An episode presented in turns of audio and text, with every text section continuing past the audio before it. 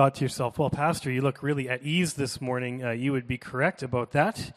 Uh, often during the summer, it's, it's not terribly uncommon for me to, to preach and to service lead and to, and to play drums all in the same time. And now, on this long weekend, I get to do none of those things. I get to sit back and relax and learn with the rest of you because we have a guest speaker here. Uh, Mark Hinkelman has come to, to preach the word to us. And Mark is someone that's been a, a longtime friend of mine. We first met at Providence Bible College back in 2003, which means we've, that was over half our lifetime ago now, which is scary to think about it. So uh, Mark was a, guy that uh, that I got to know quite well, and then it was in our second semester of Bible school that we started a Bible study together along with two other close friends. Then became apparent to me that Mark was going to be someone who would uh, help me in my spiritual journey as well, not just be a friend to have fun, but someone uh, who loved Jesus and sought to grow closer to Him and encouraged me to do the same. And uh, he actually has preached here before. If my memory serves me correct, he would have come and shared uh, in my first year here, uh, just before uh, COVID turned everything upside down. Um, and so now I told him he could preach the exact same message, and none of you would remember. So, uh, so here we are. with something new and different. But my hope is, as someone uh, who has been, again, an advocate for me, someone who has encouraged and sharpened me in my spiritual journey, that in, in some small way he would be able to do the same for us as he preaches this morning. So why don't you give a warm welcome to Mark?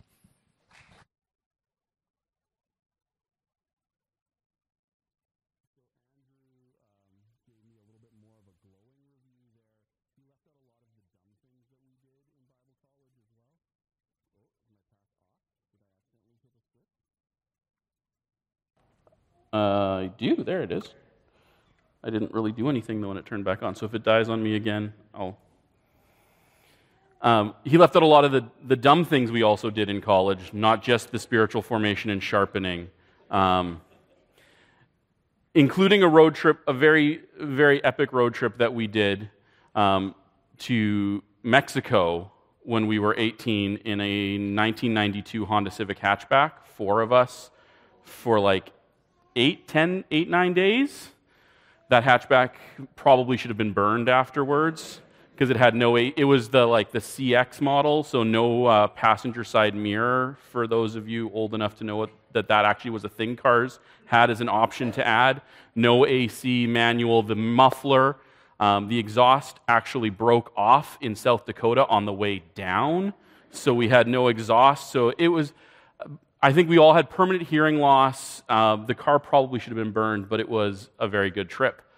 Um, it actually, as I've been prepping for, for coming today, um, kind of in these last dregs of summer, I've been a little bit sad that our family road trip didn't happen uh, this summer because this, the first portion of the summer we were house hunting, then um, packing, then moving, then unpacking. And so my summer has been entirely kind of house related. I grew up in a family that road tripped pretty heavily, um, did the like five week long, you know, all the way to the West Coast and back, stopping at every little place along the way, visiting every family member and friend. Um, and so the, the road trip thing has been on my mind actually in prep. And I was remembering how, even on that road trip, which so, for those of you under the age of, of 30, you will probably never have experienced or will experience driving somewhere far enough that the map you had in the map drawer in your door wearing or no longer being relevant, having to go into the gas station, find the kiosk with, the, with all of the racks of maps you know, with the big label of where that specific map was for, grabbing the map that was the next portion of your journey, and then going back to your car and unfolding it. So for those of you who can watch like the Goof Troop movie or the Goofy movie, that'll like give you a taste of it. No, no one under the age of 30 does this anymore. And opening it up, having it fill your entire dash, taking the two minutes to find where on the map you actually are, because it's, the map is the whole thing in, laid out before you, finding where you are, and then trying to fold it back up so that you had like four to six of the panels open so that you could reference it while you were driving. So you are about to start a journey as a church, or restart a journey, or continue a journey. You have been working through Acts before the summer hit and before you all decided that the lake was more appealing. Uh, and now you are coming back to Acts this fall. And in Acts, the first portion that you have gone through to, to jog your memories way back before sunshine and beaches and travel hit and road trips hit, you were looking at the early church in its formation in Jerusalem. And, and if, you, if I were to ask you who the main character would have been, you probably would have said Peter? You can actually answer me. I'm okay with that. I won't.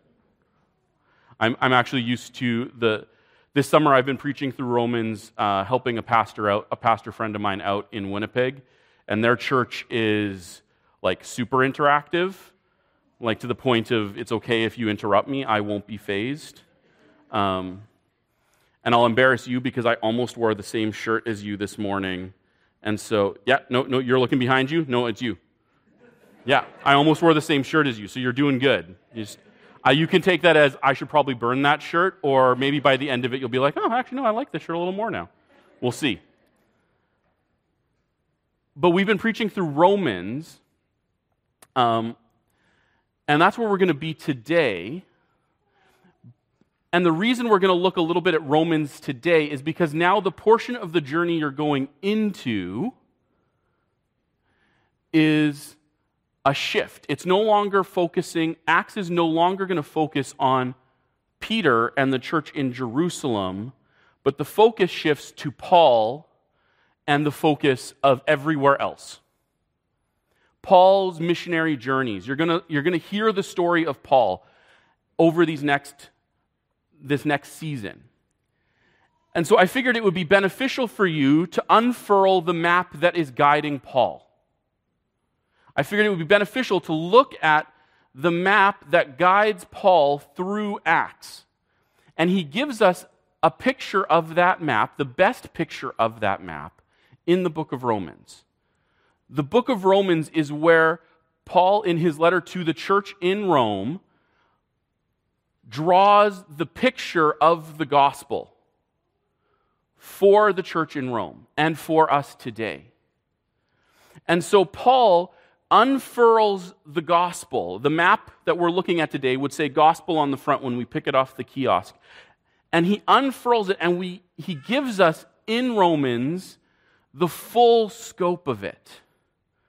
Because the gospel is, on one hand, kind of simple but in function and in reality, Paul goes to the full depth of it in Romans, which is why I love Acts and I love Romans, and I love them together. Um, I feel like it was actually providence, not literally the Bible college that brought us together, but providence, as in the Holy Spirit's guidance, that brought this together today because my study over the last two months has been in Romans, which walks alongside as you're getting ready to do Acts very well.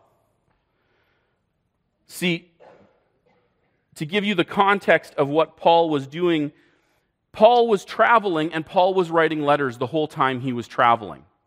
And so you're going to get into that. I'm not going to go focus on the travel part.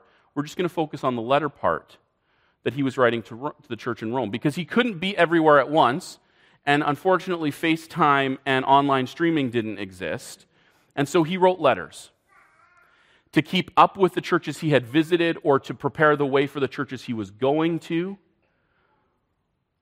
And it was the, the, the, way that communication happened then. And thankfully, it happened that way then because we kept those letters that Paul wrote, and they give us this picture of why he wanted to go on this journey, why he wanted to travel, why it was so important for him that he was willing to, you'll find out, risk life, risk limb, risk, comfort, risk freedom, risk everything for the sake of the gospel.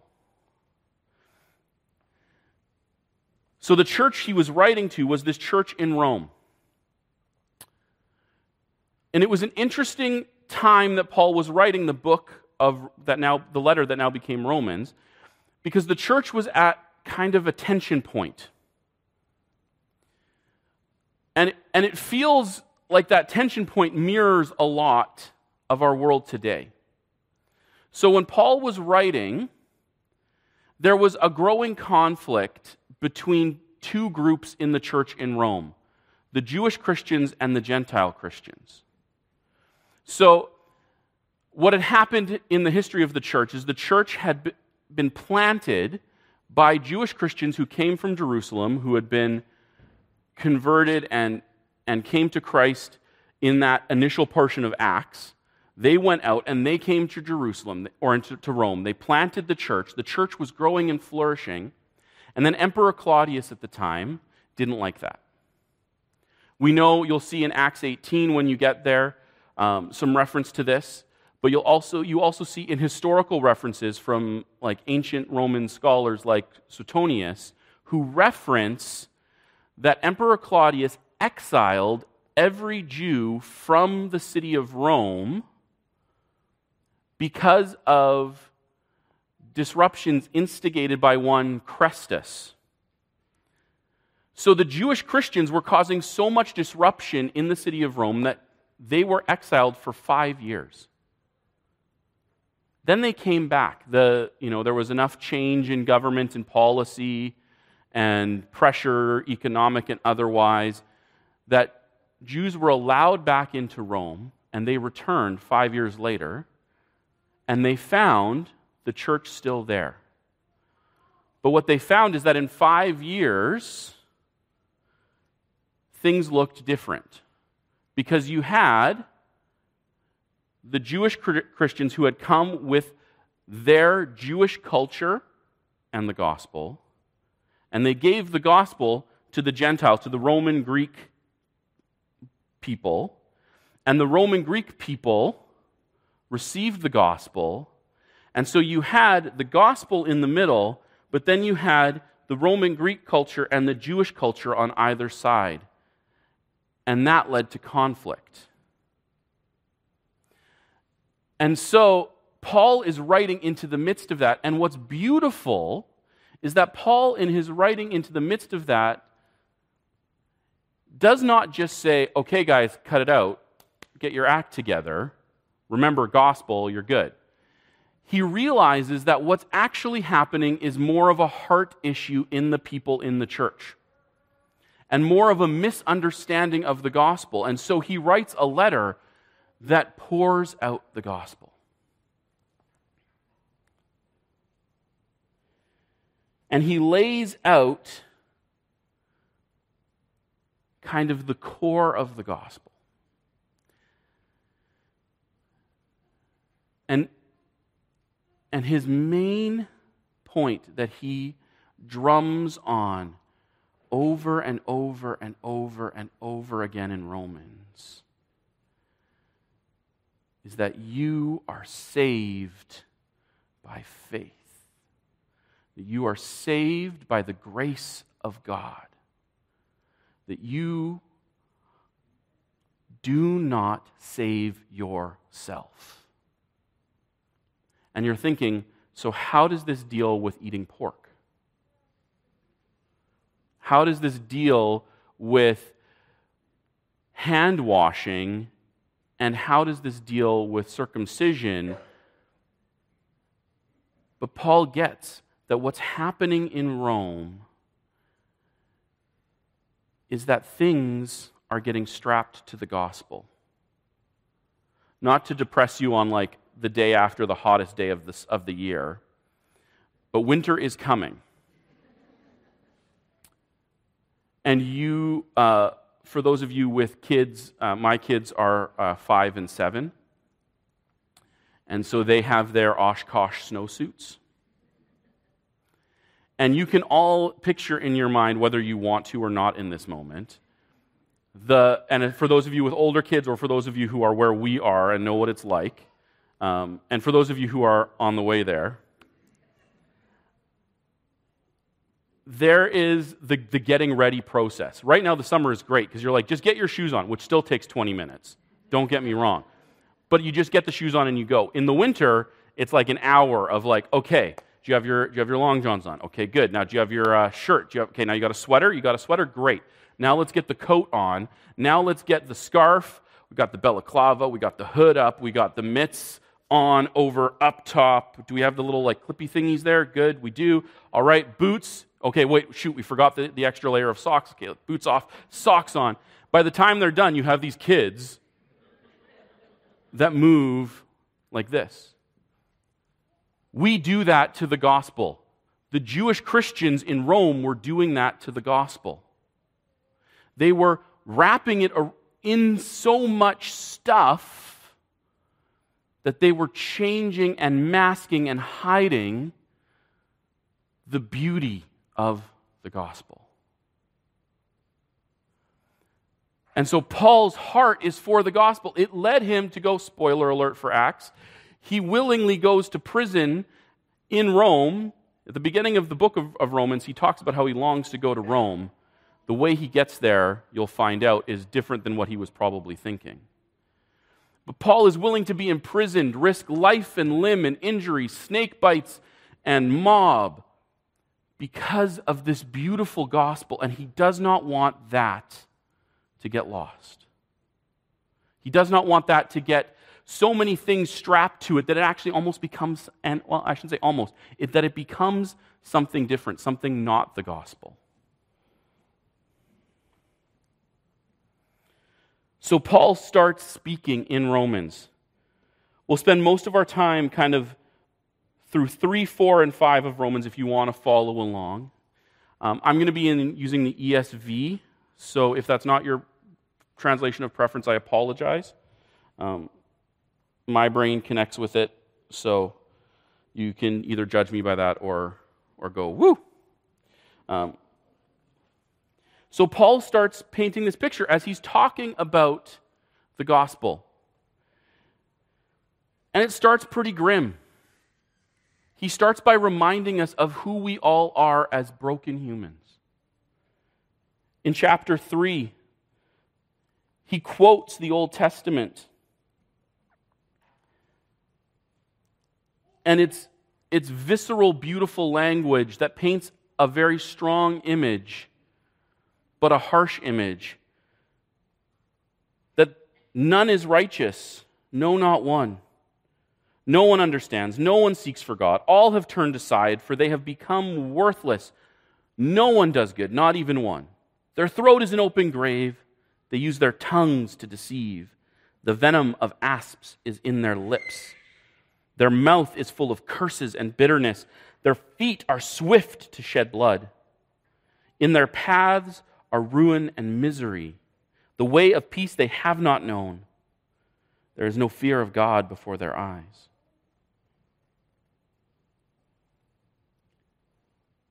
Paul paints this picture that helps us understand that when the fall came, we were broken, and we, as, as humanity, are broken. That we are sinful. All of us, whether we are, now here's where I'm going to put the spoiler in.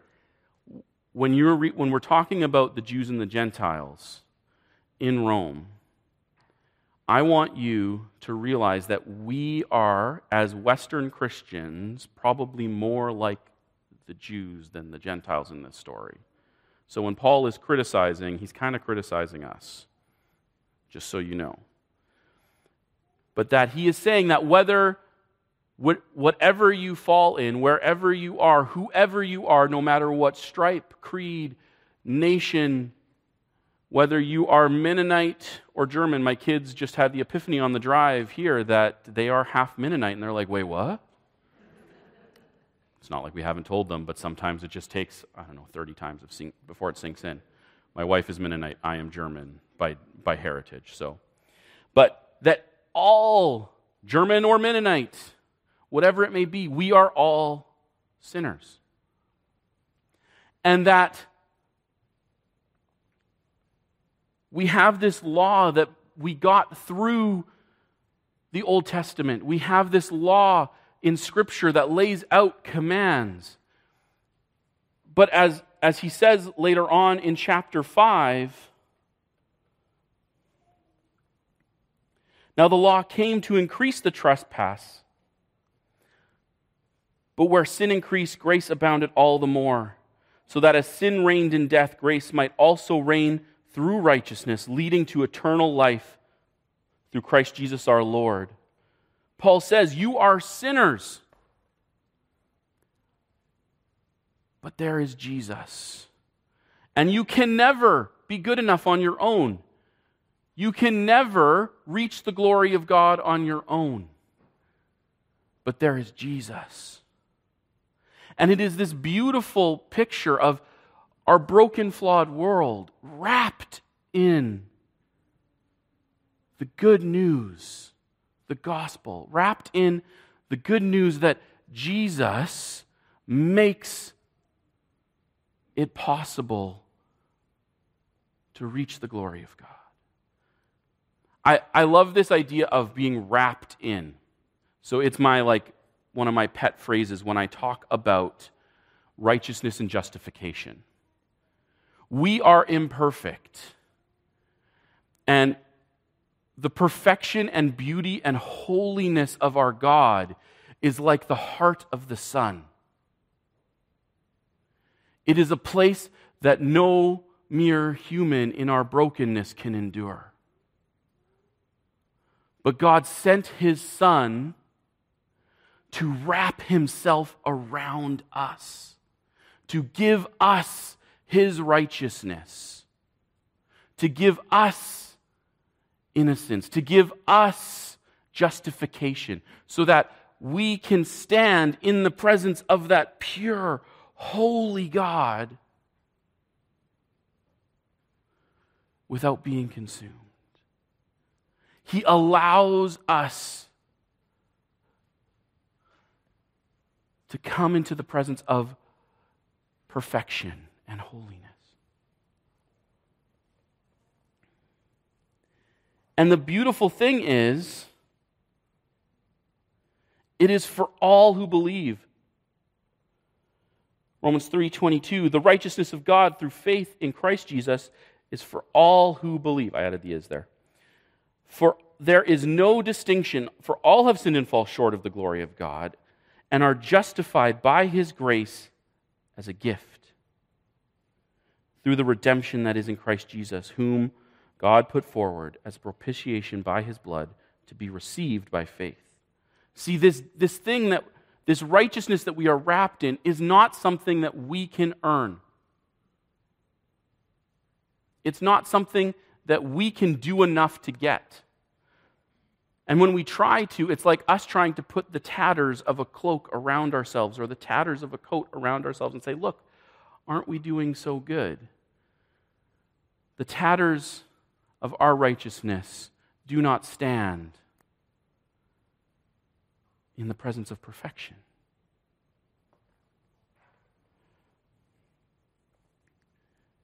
And, and Paul goes on in chapter 4 to talk about that gift. And he says, Now to the one who works, chap- chapter 4, verse 4, now to the one who works, his wages are not counted as a gift, but as his due.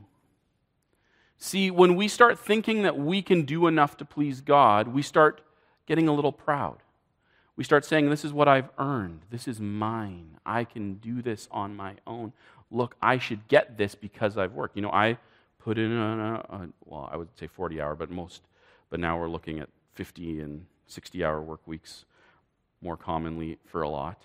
I put in my, my hours. I want my paycheck. I'm mad that the government's taking X amount and I want it all. I don't like to pay my CPP and my EI. I know it'll help me in the end. But right now I want it all because I, it's my due. That is not what the gospel is. That is not what we do as Christians. We do not earn and can't demand, but we receive. So the response is now to the one who works, his wages are not counted as, as a gift, but is due. And to the one who does not work, but believes in him who justifies the ungodly, his faith is counted as righteousness. And he goes on when he's talking to the Jewish Christians in Rome, he uses their their history, which is also his history. This is a side note about Paul here. We're going to pause, and we'll jump back over. Paul was uniquely qualified to speak to this church in Rome. Does anyone, can anyone here, you can actually shout it out, Saul from, there we go, Saul from Tarsus. Paul was not from, Saul became Paul. I think, spoiler alert, that's next week. Um, Paul was originally born in, in Tarsus, not in Jerusalem or in the province of Judea, which was under Roman occupation. He was born in Tarsus, which was part of the Roman Empire proper. And much like there in Canada, you become a citizen by either being born here or spending enough time here and putting in the work and effort to go through the citizenship process. Paul was born into the Roman Empire and was therefore a full citizen.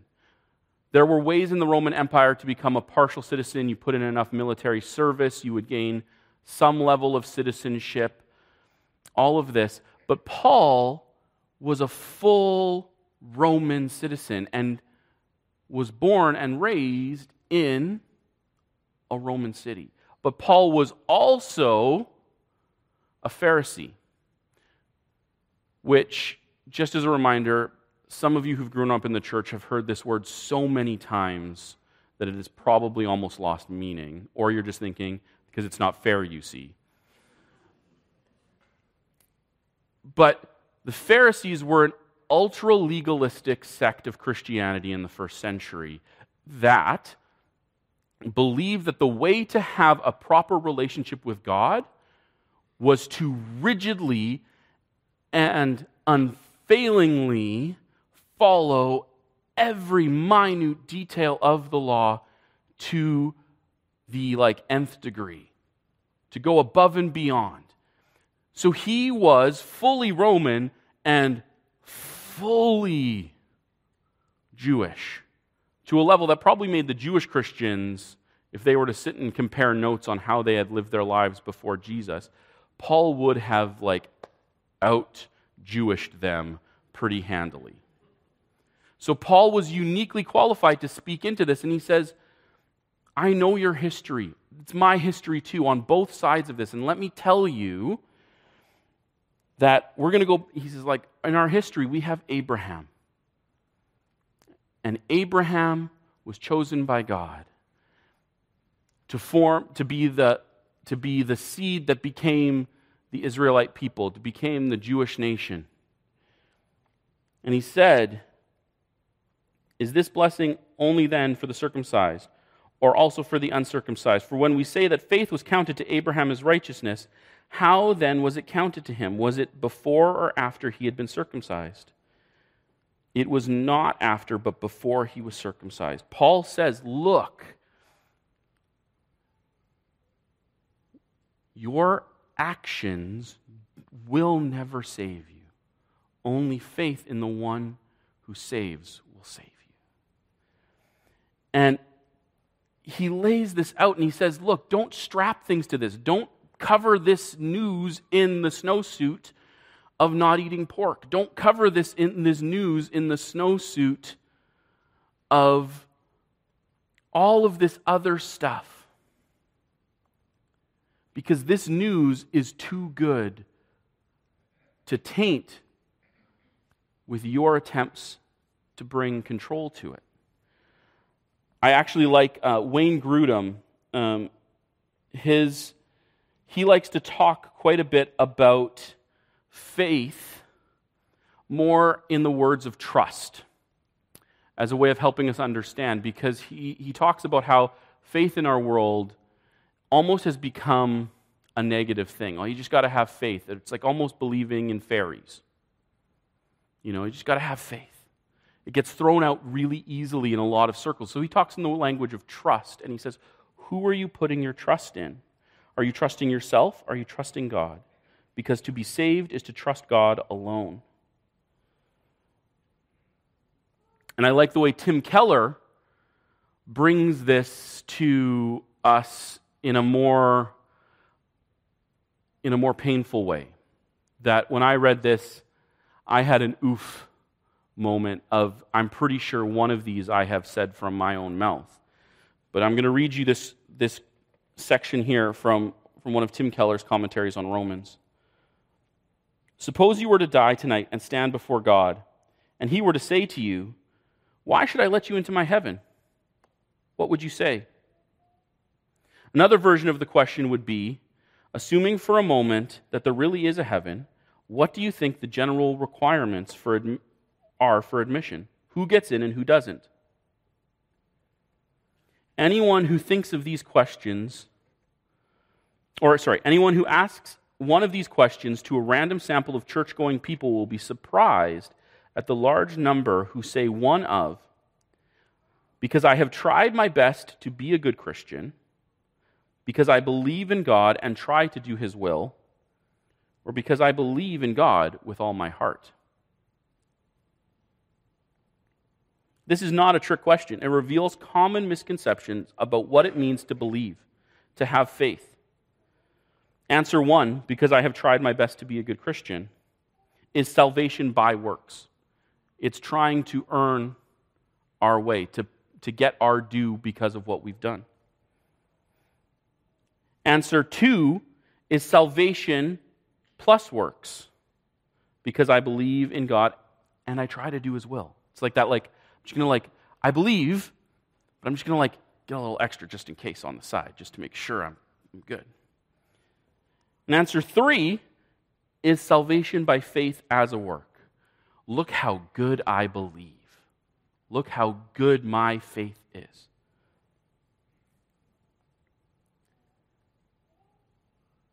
Each, in each case, the person is religious, but is not someone who does not work as Paul was talking in chapter 4.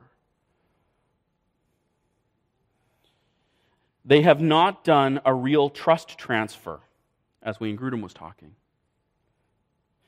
In the last case, the person has even come to trust in his or her trust. But each alternative misses the glorious release of the gospel.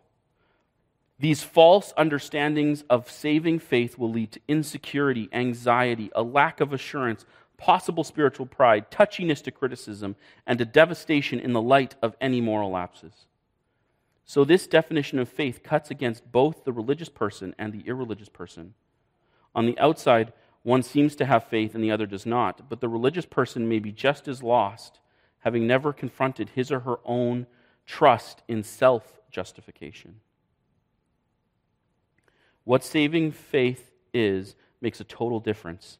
If faith equals obedience, you are placing your faith in yourself and your abilities.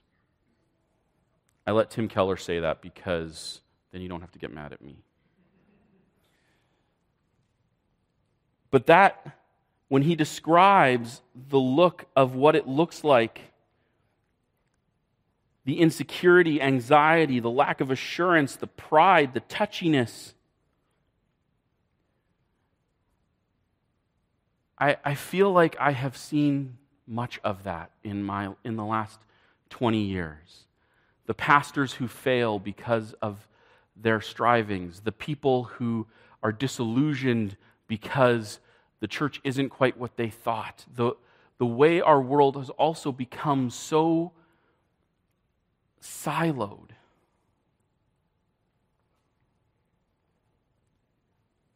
See, Paul loves this gospel so much, and you're going to find out how far he is willing to go for this gospel. And it feels appropriate today because I feel like our world is a world full of camps like Jew and Gentile. Andrew and I laugh that in Steinbach, I would probably be labeled liberal. In the west end of Winnipeg, where I live, I am labeled very conservative. And our world has siloed so much because of where we get our news and how what we will and won't listen to as a news source or as a source of, you know, we can pick from every teacher under the sun, under the sun. And so we will say, well, I listen to, uh, I read these theologians and this, this guy, but I don't read that guy. I, I listen to this pastor, but not that pastor. I, walk, I follow these sources on Facebook, not those ones. I will listen to this news, n- news station, but I won't listen to that news station. And we have created these silos where we, and sometimes there are silos that are outside of the gospel, but there are silos that we have and hold where we are saying the things I have strapped to the gospel are the gospel, and if you don't strap those to your gospel, you are not part of the gospel. And Paul is saying that's not what it is.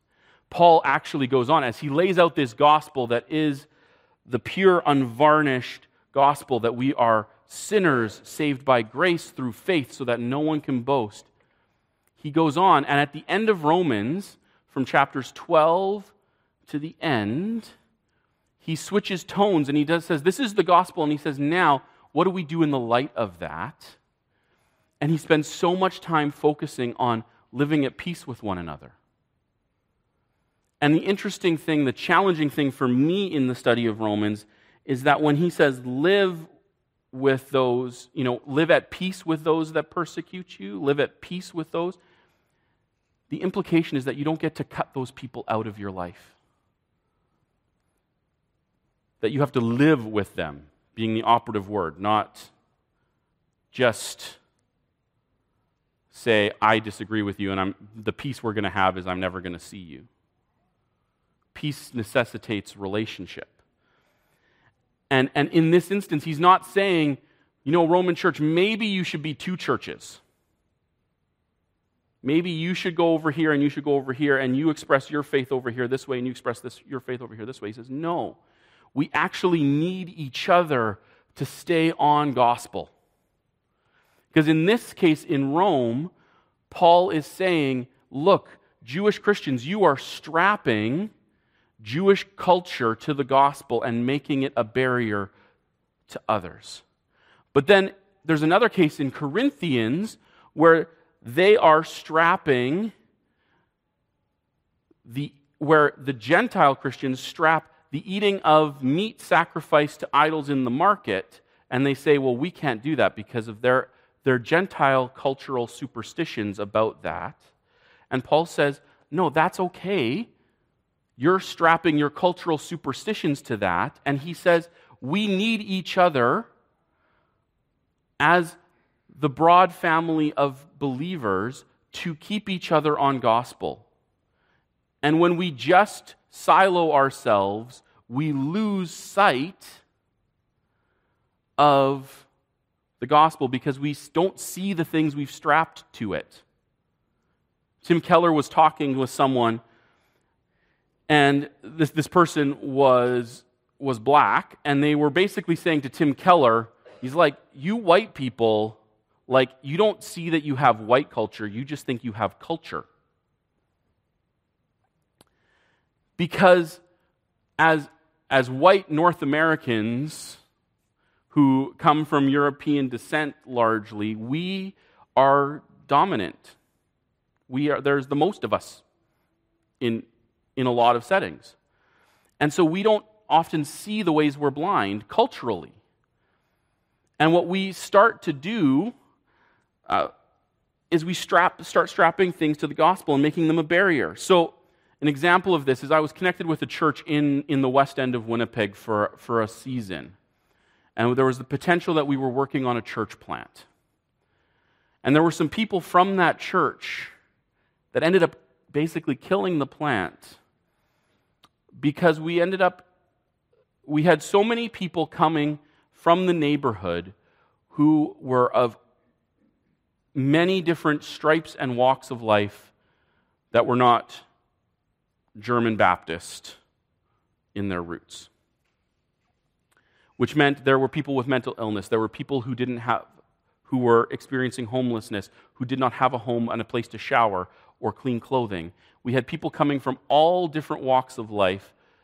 And at one point, the, the, the thing that actually, the moment that I feel like it died, was there was a leadership meeting of those of us involved, and one of the people who had come from this church who was hoping to get this plant started basically said, Well, if they want to come here, this is our place, and they need to know how to behave when they're here. And it became this thing where they all of a sudden strapped having a shower to the gospel and not speaking up during a sermon to the gospel and things like that. And so I, I invite you to, to reflect in this coming number of months as you go through the book of Acts to, to reflect on the beauty that is the gospel because the beauty of Christ wrapping himself around us and allowing us to approach the throne of a holy God is marvelous and wonderful. But I challenge you to ask yourself the question, because the reality is we are all doing something. What are you strapping to the gospel? What are you wrapping around the gospel that is making it a barrier to someone who does not know it yet? What are you adding to or changing or masking about the gospel because of your history? And sometimes it's sometimes it's not necessarily like a bad thing. Like in this case, the the Jewish people had spent centuries obeying the commands that God had given to obey these laws. It's not that they were doing something necessarily like inherently terrible by following these commands. But Paul was saying, this is something you have strapped to the gospel that has now become a barrier to others knowing the gospel. And so, I would encourage you, as you're reading through Acts, if you're wanting to add to your devotional life, add Romans in. And if you want to be real keener, as he's traveling, find the letters that correspond to where he's traveling and read those as well, because they'll give either the follow up for after he left or the prequel for, for why he was going. And ask yourself those questions about yourself. Because one of, one of my hobby horses is this idea that there are always at play three cultures in any one person who is a believer. There is the perfect culture, there is the perfect culture that the gospel dictates. There is the culture of the world around us. And then, because we are flawed and broken people, we always make this third culture that is a bit of an amalgam of the two. And the challenge for us as believers as we seek to make disciples of all nations, as we seek to bring the gospel to every corner of this globe and every corner of Steinbach and every corner of Winnipeg, to every new immigrant, to every person who grew up in the church and was told that they had to strap so many things to the gospel to really believe that we need to unpack that third culture we have created in ourselves so that when we bring the gospel to people, they see the beauty of it that Paul was willing to live for, give his whole life for, and even die for. Let's pray.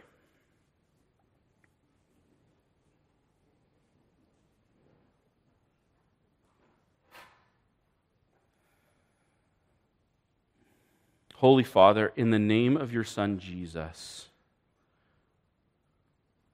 we come into your presence as those wrapped in the righteousness of your Son. We come into your presence as those who have received the gift of grace. God, we are sinners